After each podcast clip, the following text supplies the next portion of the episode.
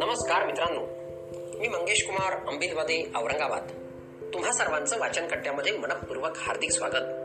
मित्रांनो मी आज वाचन कट्ट्याच्या माध्यमातून राजीव तांबे यांनी शब्दांकित केलेली डोळस मिजास ही कथा खास आपल्यासाठी घेऊन आलोय.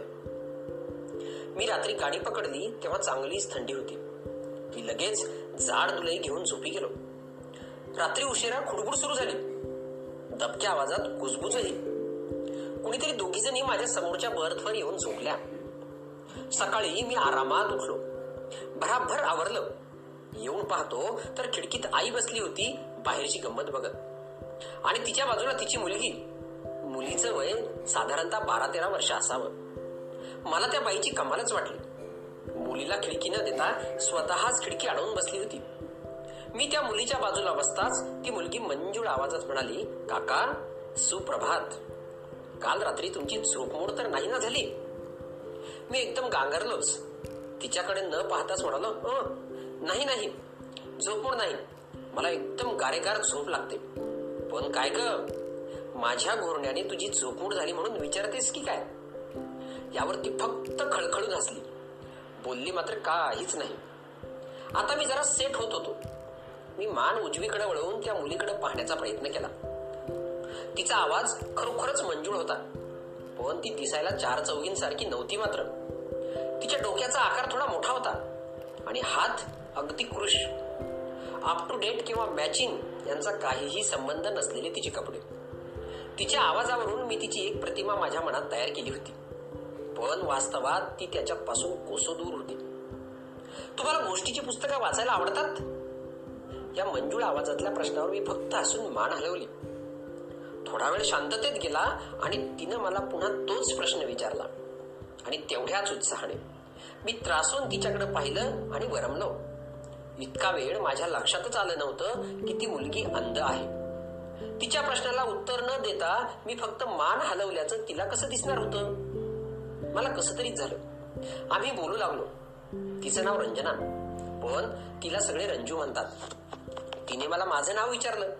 मी राजीव असं म्हणताच ती क्षणभर थांबली आणि पुन्हा एकदा खळखळून हसली.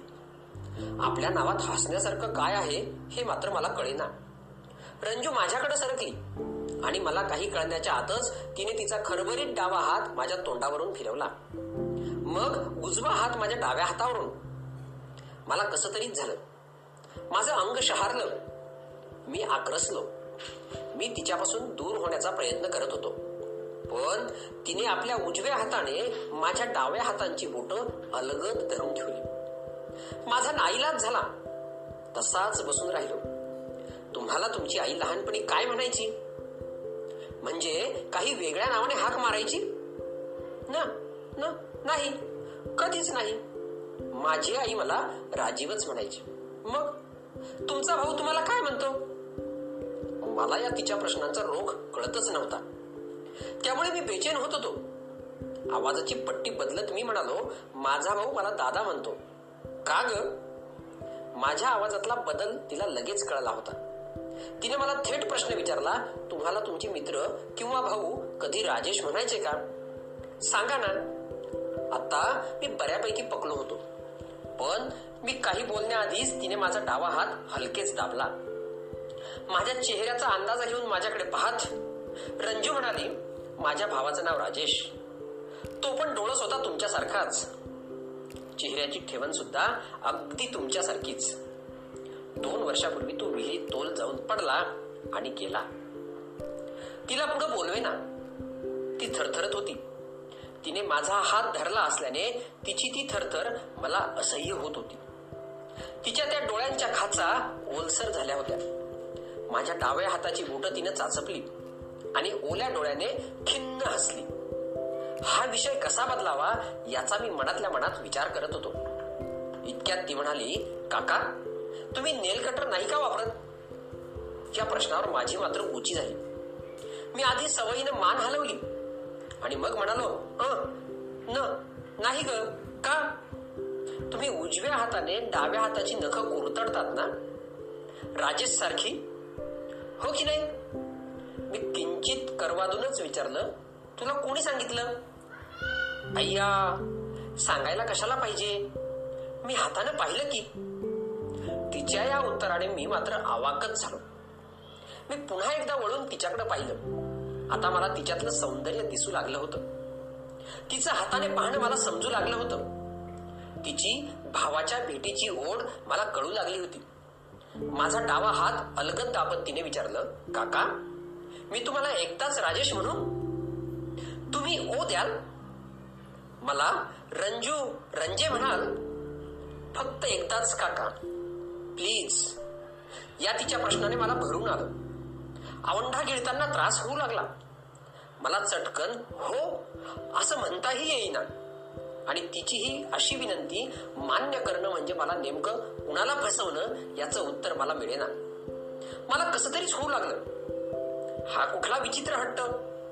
हा तिचा हट्ट पुरवणं किंवा नाकारणं दोन्हीही त्रासदायकच.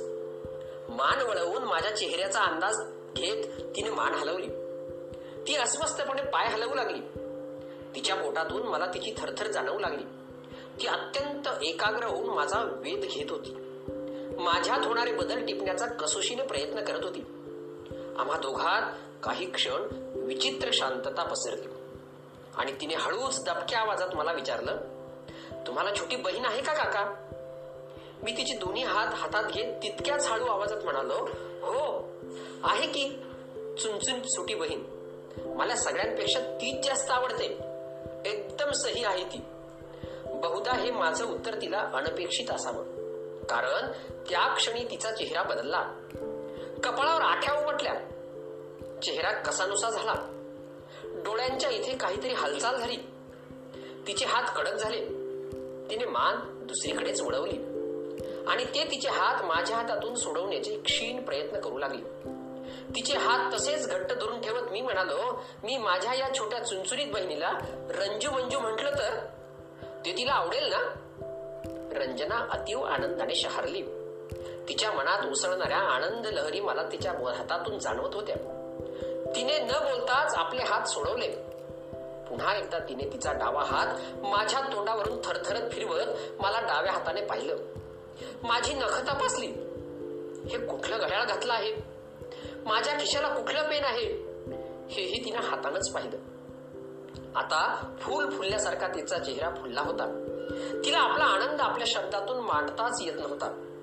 पेनच्या टोपणाला हात लागताच ती काहीस हलकेच फुट फुटली अंदाजाने माझ्या कानाजवळ तोंड आणत तिने मला दादा पेनचा रंग कुठला आहे? हे हलक्या आवाजात विचारलो. मी निळा असं म्हणताच ती समाधानानं किंचित हसली. त्या क्षणी माझ्या हातावर कडत आनंदाशीर पडले. माझ्यासाठी हा अनुभव थरकारच होता. मी गप्प झालो होतो. तिचं उतरायचं स्टेशन आलं. मी मदत करायला गेलो पण तिने ती नाकारली. मी पण त्यांच्यासोबत स्टेशनवर उतरलो. तिचे दोन्ही डोळस हात मी माझ्या चेहऱ्यावर ठेवले. ती पुन्हा एकदा सरसरून फुलली. गाडीची शिटी वाजली. गाडी हलू लागली. तिच्या हातात माझं पेन ठेवत तिची मूठ घट्ट बंद केली. हळूच म्हणालो छोट्या शाळेला छोटीशी गिफ्ट. आणि धावतच गाडी पकडली. माग पाहिलं नाही. आता डोळ्यानं काय दिसणार असा विचार मनात आला. छोट्या बहिणीला पाहायचं तिच्या आवाजातून तिच्या स्पर्शातून. तिच्या उसळणाऱ्या आनंद लहरीतून. खरं सांगतो रंजू मंजूने माझ्या डोळ्यांची मिजासच उतरून टाकली त्या दिवशी. धन्यवाद.